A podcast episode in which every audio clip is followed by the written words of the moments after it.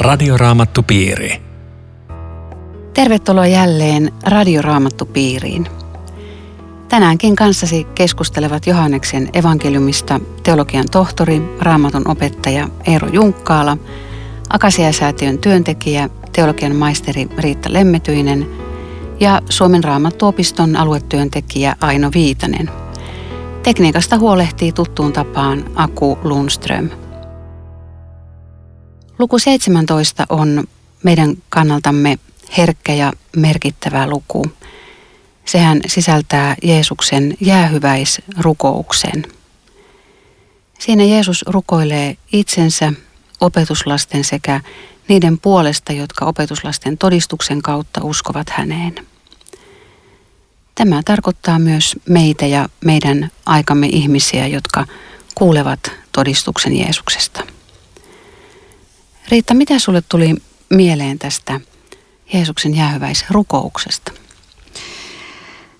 Se kosketti vahvasti. Mä ajattelen, että tämä on ainoa paikka raamatussa, että ihminen on päässyt kuuntelemaan, kun Jeesus rukoilee Jumalalle. Muuta vastaavaa ei ole. Et jotenkin tuli mieleen vähän, vähän kuin Mooses palavan pensaan ääressä, että paikka, jossa seisot on pyhä maa, ota kengät pois jalasta – mikä me ollaan täällä tulkitsemaan Jeesuksen sanoja isälle. Eli pitäisikö meidän lopettaa tähän? Meidän pitäisi edetä suurella, miten mä sanoisin, kunnioituksella. Mutta mut sitten toisaalta myöskin se, tämä rukous, jota me kaikki tarvitaan, niin siinä on paljon semmoista puuttelevaa kenen tahansa rukouselämään, vai mitä? Niin, tässä on paljon tämmöisiä rukouksen elementtejä. Ja kyllä se on niin kuin sä sanoit, että rukousta oikeastaan ei pitäisi kauheasti selittää, vaan rukoilla. Mm. Siis tämä on oikeastaan luku, joka pitäisi rukoilla läpi. Mutta totta kai me nyt sitä pohditaan, koska se pyritään avaamaan sitä, että mitä kaikkea Jeesuksen rukoukseen sisältyy. Ja ja yksi olennainen juttu on sekin, että kun tämä on viimeinen rukous, niin. että usein ihmisen niin kuin viimeisiin sanoihin liittyy jotain painokasta, että hän nimenomaan on halunnut tämän jättää viimeisiksi sanoiksi. Että tässä mielessä tässä on kyllä aika monen lataus tässä tekstissä. Joo.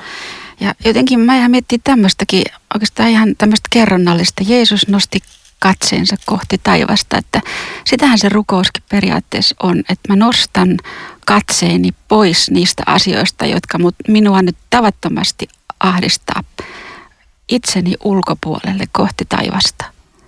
Siitä alkaa jo jotain, mikä helpottaa, mm-hmm. eikö? Ja sitten se on mun mielestä kaikki semmoiset elementit, mitä Jumalan palveluksessakin on tai mitä rukoukseen liittyy, pyyntöjä, esirukous ja kiitos. Kun et voi tehdä mitään, niin voit rukoilla ensin, että voit sitten tehdä jotain. Niin, saa muuta. Joo, ja rukoushan on hirmu yleisinhimillistä siinä mielessä, että kaikki rukoilee, voisi sanoa. Mä melkein luulen, että ateistikin rukoilee ja kaikissa uskonnoissa rukoillaan. Tässä on mielenkiintoista, huomasitteko, että hän puhuu itsestään kolmannessa persoonassa. Sillä on varmasti joku, joku merkitys. Niin, Jeesushan käyttää itsestään aika usein sanaa ihmisen poika jota hän tässä ei käytä, hän käyttää sanaa poika. Ja hän. Ja hän, mutta että juuri niin kuin kolmannen persoonan muodossa, mutta sitten tämä muuttuu kyllä ensimmäiseen Pala, persoonaan. Palaa sitten siihen, Joo. niin kyllä. Sinä olet uskonut kaikki ihmiset hänen valtaansa. Se on siis aikamoinen lause. Me ollaan kaikki Jeesuksen vallassa apua, mitä meille tapahtuu. Ja sitten se jatkuu, jotta hän antaisi ikuisen elämän kaikille, jotka olet hänelle uskonut. Siinä on Jeesuksen vallankäyttö, mm. että saisi antaa hyvää. Nyt jos mennään vähän eteenpäin vielä, mutta tähän samaan liipaten, niin onko ihmiset Jumalan lahja Jeesukselle? Hetkinen, ihmiset Jumalan lahja Jeesukselle. Aika, mm. aika kivasti ajateltu. On, onks? On, ainakin se nostaa oman arvon tuntoa huikeasti, jos, jos tota, minua katsellaan tällaisin silmin. Ajattelen nyt. No tässä puhutaan tästä lahjasta. Hän antaisi ikuisen elämän kaikille. Niin. niin mitä se ikuisen, ikuinen elämä on? Niin, jakeessa 13 on kyllä sanottu. Niin, Ai... se on tässä ihan alussakin hei jo. Jakeessa kaksi. Antaisi ikuisen elämän. Missä se niin, niin, siis jakeessa kolme, anteeksi, jakeessa kolme mä sanon, että ikuinen elämä on sitä, että he tuntevat sinut, ainoan todellisen Jumalan ja hänet, jonka olet lähettänyt Jeesuksen Kristuksen. Et, et siinä, siinä on tietenkin se tosi kiteytetysti sanottu, että ikuinen elämä se, se ei ole ainoastaan jotakin tuon puolesta, se on jo tällä puolella, alkaa täällä. Ja sen sisältö on tämä, tuntea mm. Jumala, tuntea Jeesus. Ja itse asiassa tuossa, kun mä äsken sanoin, että rukousta on kaikissa uskonnoissa ja muuta, niin, niin kristillinen rukoushan eroaa olennaisesti siinä, että siinä on, kohde on eri. Siis mm. rukous olemukseltahan voi olla ihan samanlaista joka puolella maailmaa, mutta, mutta tässä sanotaan, mikä on kohde. Tuntevat Jumalan Jeesuksen. Mm. Että silloin ne meni oikeaan osoitteeseen. Ja. Mitä se tunteminen on ja mitä siitä seuraa? Itse mä ajattelin tätä iankaikkisen elämän tuntemista tälle, että voisiko sitä ajatella näin, että, että, että elämässä on jotenkin niin kuin valtavat perspektiivit. Että mä katselen menneisyyteen, mitä oli aikojen alussa. Jumala halusi pelastaa ihmisen ja sitten tulevaisuuteen, että mulla on iankaikkinen elämä. Voiko sitä ajatella tälle, että, että tulee niin semmoinen...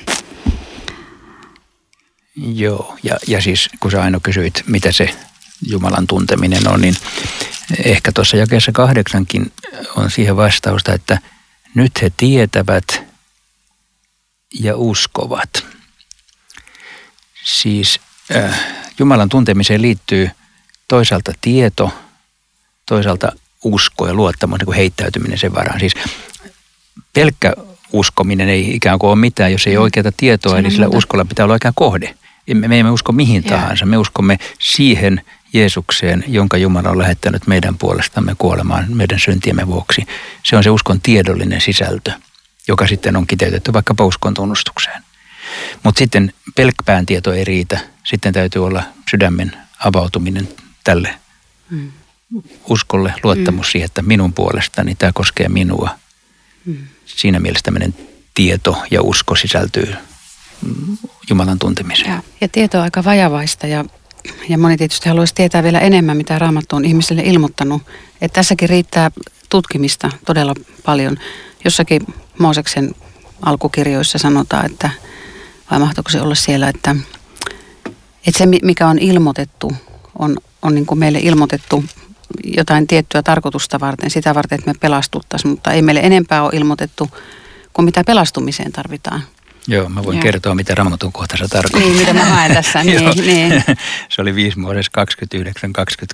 29-28, että yes. salatut asiat ovat vain Herran, meidän Jumalamme tiedossa, mutta ne asiat, jotka hän on ilmoittanut, ovat tarkoitetut meille ja lapsillemme, että aina täyttäisimme tämän lain käskyt. Siinä se on sanottu. Joo. Mä, palaan vielä tuohon, tuohon alkuun, kun tuossa rukouksessa, siis Jeesuksen ensimmäinen pyyntö Jumalalle on, Isä, hetki on tullut kirkasta poikasi.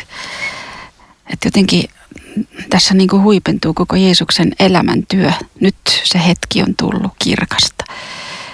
Ja kyse on ristin kuolemasta, jossa – joka merkitsee Jeesukselle kirkastumista ja kaikille, muulle, kaikille muille täydellistä nollautumista, jossa kirkkaus on niin kuin täydellisesti kadonnut. Joo, se on, se on aikamoinen kontrasti, Eikö siis kun, että, että rististä puhutaan kirkastumisena. Mm. Et koska kun, kun ne, jotka katsoo katso ristillä roikkuvaa Jeesusta, niin ei todellakaan kirkkauden ei. häivääkään. Ja jos ajattelet, miten isä voi kirkastaa poikansa antamalla hänet kuolemaan, niin Joo, se on, se on, se on just tämä kristinuskon paradoksi, että, että kaikkein syvimmässä kärsimyksessä ja kuolemassa on kaikkein suurin kirkkaus. Voisiko se avautua sitä kautta jotenkin vehnän, vehnän jyvän kuolemasta puhutaan, että jos ei se jyvä kuole, niin se ei tuota satoa. Mutta kun se kuolee, niin se tuottaa runsaan sadon.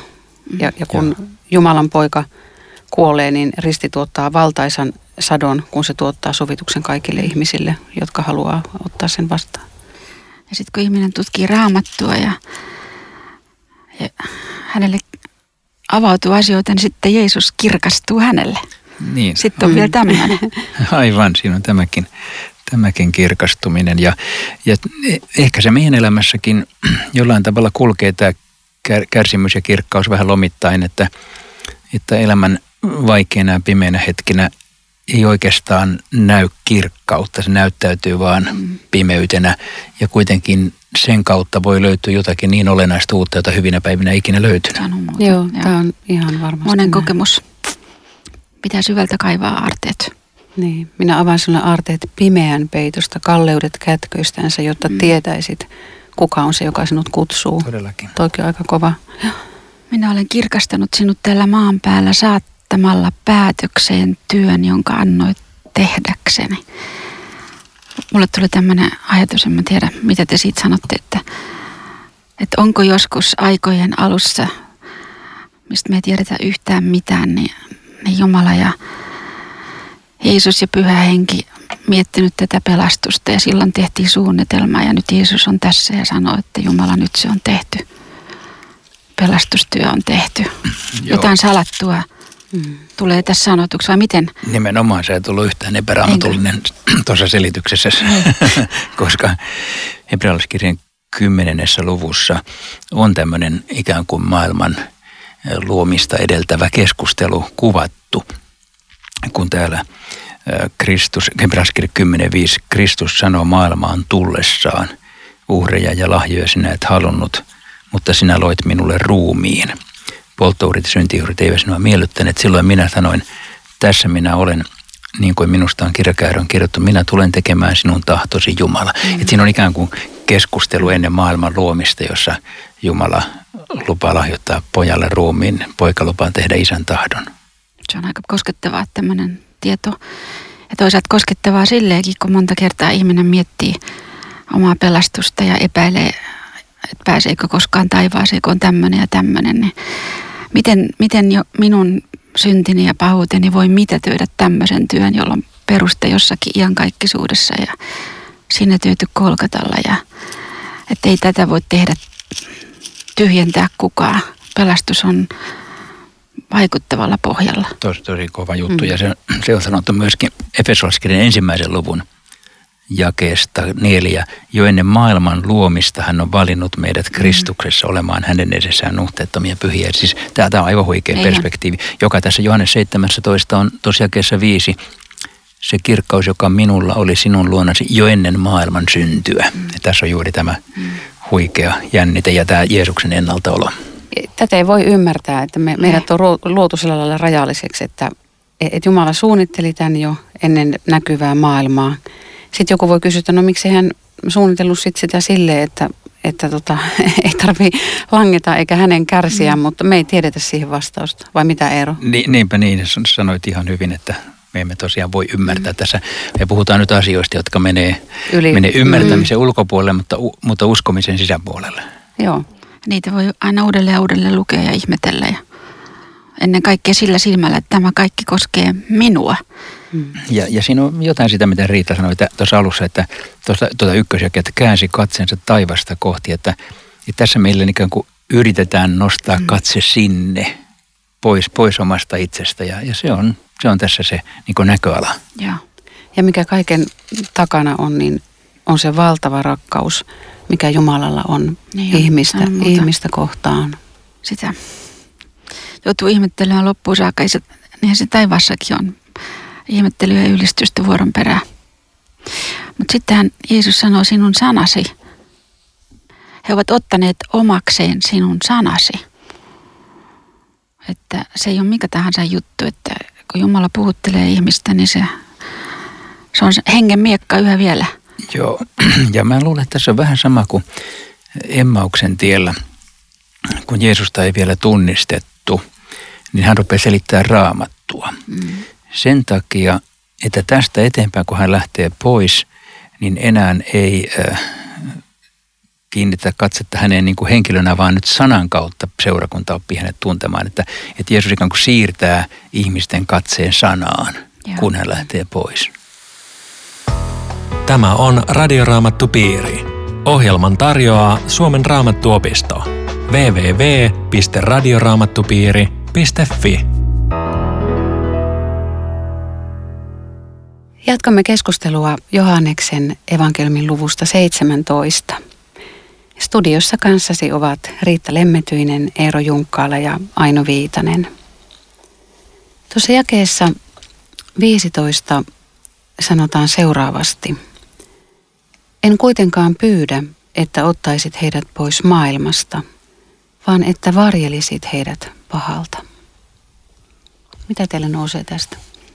Mulle on semmoinen ajatus, että Jeesus ei rukoile, että Jumala löysää vähän niitä sun käskyjä ja, ja tota, otetaan tämä Kristuksen seuraaminen ei, ei, ei niin sitovasti nyt, kun tota, opetuslapset jää tosi hankalaan paikkaan, että mitäs me Jumala tehtäisiin, ei vaan varjele heitä sanan voimalla, koska heidän pitää olla maailmassa, ei mitään kettoutumista, ei ylöstempaamista, vaan paha maailma tarvitsee heidän todistusta. Niin, joo, mullekin se mm. puhuu tuosta, tosta, että me, me ollaan maailman keskellä. Meitä ei niin kuin johdeta mihinkään semmoiseen uskovaisten pumpuliin, jossa meidät suojeltaisiin kaikesta pahasta. Niin siis rukoilla varilemista pahasta, mutta luulakseni se ei tarkoita sitä, että meille ei voisi tapahtua kaikkia samoja asioita kuin kaikille muille tässä maailmassa. Me, mekin sairastumme ja mekin joudumme taloudellisiin kriiseihin ja me, me, me kohtaamme samat kysymykset kuin kuka tahansa ihminen maailmasta. Mutta varmaan niin kuin sä sanoit, niin se, että, että meidän sielumme varjeltuisi, meidän, meidän uskomme varjeltuisi tämän pahan maailman ö, keskellä. Voisiko sen ajatella, että se olisi myös ihan konkreettista niin kuin persoonallisen pahan tai niin kuin varjelua persoonalliselta pahalta? Myöskin? Voisi. Tässä tämä sanahan on kahdessa merkityksessä tämä sana paha läpi Uuden testamentin. Siis toinen on, toinen on se normaali merkitys, kaikki pahuus. Mm. Se on useimmiten siinä merkityksessä. Mutta sitten se on myöskin, se voitaisiin panna myös isolla kirjaimella paholaiselta. Se sama ajatus on jo isä meidän rukouksessa tämä. Tämä, tämä varjelu, mutta tulee vielä semmoinen näkökulma mieleen, koska mä tunnen tämän henkkohtit. On semmoista varjelua, jossa, jossa kristittyjä evästetään, että sitten maailmassa sä pukeudut näin ja sä syöt tätä ja sä et katso telkkari, sä et ota kulttuuria, tota, se ei kuulu hengellisyyteen, jotta sinä varjeltuisit pahalta maailmalta. Ja tälle ei ole siis kerta kaikkiaan mitään tekemistä tämän Jeesuksen näkökulman kanssa. Mutta eikö se ollut kivaa, kivaa silloin, kun sä olit siellä luostarissa, niin sä, sä olit ympäröivä paha maailma oli muurien takana ja eikö se ollut kauhean uskovaista elämää? Oli. Ja se oli suurta harhaa koska se sama pahuus asu minussa, oli mulla sitten semmoinen pyhä, hei. kyllä, pyhä kolttu päällä tai ei. Ja, ja tässä on se ongelma, että ei, mutta sä sanoit aika kovan lauseen tuossa, kova juttu. Siis niin. Aikaisemminhan ei voinut kristitty mennä edes elokuvateatteriin. Ja, ja nyt sä puhut kulttuurista tuossa, että miten sä selittäisit tätä? No, se, no, se varjelu on just sitä, mitä, mitä Eero sanoi, että se on se sydän, joka, jonka pitää varjella. Eikä ne, eikä ne meidän elämäntavat, josta me ajatellaan, että tämä on nyt se kristityn tapa elää. Mutta eikö sanota näin, että varjelle tapaa, niin tapa varjelee sinua? Niin, jos katos, tämä kulttuuri katsoo tuo sun elämässä just jotain pahoja juttuja. Niin, niin. No, joo, ei, mutta Luther sanoi aikana, että on ihan eri asia katsoa ilotyttöä, kun sen Kristus asuu sydämessä ja kun se ei asu ihmisen sydämessä. Se, se, se on eri näkökulma, ei voi mitään, siinä on joku muutos. Ja, ja semmoinen on niin kuin päin seiniä, että, että me mennään esittelemään jotakin kristillisiä elämäntapoja keskelle maailmaa. Ei ne sitä tarvitse. Päinvastoin pitää Joo. puhua Kristuksesta niin maallisella tavalla nyt lainausmerkeissä, että se kolahti. Ja, ja tällä ei ole mitään tekemistä sen kanssa, että, että sit eri asia on se, että jos joku, joku tietää, että joku asia on hänelle vahingoksi, niin, niin hän ei, ei tietenkään aseta Joo. itseään sille alttiiksi, Juuri mutta näin. siinä on kyse eri asiasta. Mm. Joku totesi näin, että että me ollaan samassa veneessä maailman kanssa, mutta meidän pitää varoa, että vettä ei tule meidän veneeseen. Niin, niin. Vene, vene on vedessä, mutta niin. vesi ei ole veneessä. Niin. Siinä on aika... Mutta tähän varjeluun varmaan kuuluu sekin, tämä Jeesuksen rukous, joka on pysähdyttävä. Pyytä heidät totuudellasi, sinun sanasi on totuus. Eero, sä oot eksegeetti. Raamattu kritiikki ja tämä Jeesuksen sana – Miten nämä sovitetaan yhteen? Niin, kyllä raamattua täytyy kriittisesti tutkia, mutta, mutta nykyaikaisessa raamatun tutkimuksessa usein kyllä irtaudutaan tästä totuudesta aika reippaasti ja lähdetään ihan, ihan omia latuja kulkemaan. Eli, eli silloin kun ei enää katsota, että Jeesuksen sanat on Jeesuksen sanoja tai että, että raamattu on totta siinä mielessä, kun se väittää olevansa totta, niin silloin on lähdetty lähdetty irti tästä ja se on tietenkin valitettavan yleistä meidän, meidän teologisessa opetuksessa, että raamatulle ei anneta semmoista totuusarvoa, mm. joka sille kirkon kirjana ja meidän uskon peruskirjana kuuluu, vaan että se on vain yksi kirja muiden joukossa, jota saa niin sanotusti repostella niin, niin tai näin. Mm. Et se on kyllä ihan oikeasti se on uhka kirkon yeah. raamattuopetuksessa, että raamatun arvovalta murennetaan. Ja toisen takia hyvä jaettu Johannes 17.17, 17, että sinun sanasi on totuus. Että juuri, juuri näissä sanoissa, jotka tässä kirjassa on, on syvin mahdollinen totuus. Ja, ja mm. ne on oikein mahdollinen ilmoitus Jumalasta ja sen takia niihin pitää suhtautua kunnioittavasti. Mun tulee mieleen se Pilatuksen kysymys, mikä on totuus. Niin, se tulee myöhemmin. Se tulee myöhemmin ja Jeesus vähän niin kuin siinä, katsotaan sitten mitä tapahtuu. Jätetään jännään kohtaan tässä. Ja sitten jos miettii näitä Jeesuksen rukousaiheita, niin tämähän on siis erittäin vahva tämä tämä pyyntö, että he olisivat yhtä.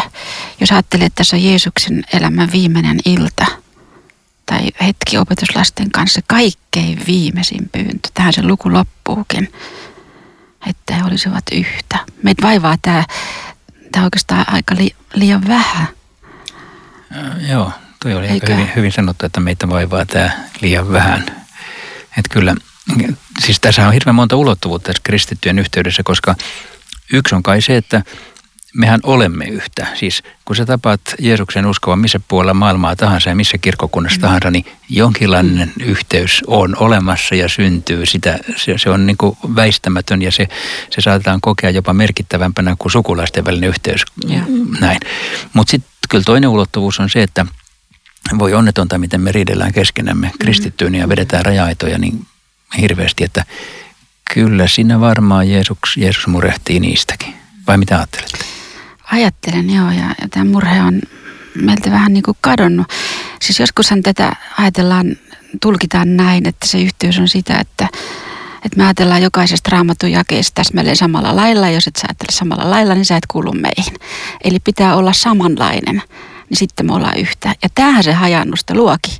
Just niin. Itse riittosi, me haetaan toisten virheitä, sä et ajattelet, että nojataan täysinpäin seinää ja sä et ole uskovainen enää. Ja ja eikö se yhteys ole enemmänkin sitä, että mä oon löytänyt oman identiteetin armolahja, mulla on tämmöistä annettavaa, sulla on jotain ihan muuta, mitä mulle ei ole. Mä tartten sua, sä tarttet mua. Heikot kristityt yhdessä kauheasti tarttee toisiaan ja, ja ennen kaikkea Jeesusta. Siinähän se yhteys on.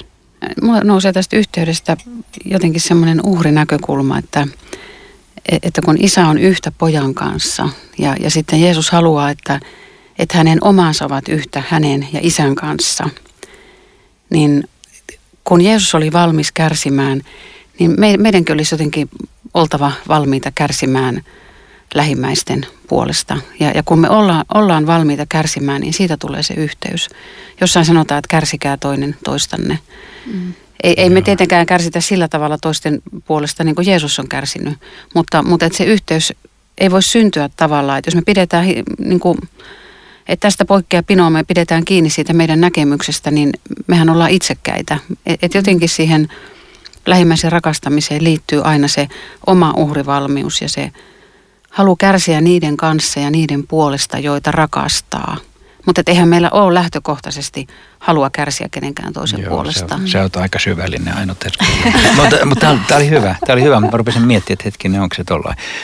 On varmaan.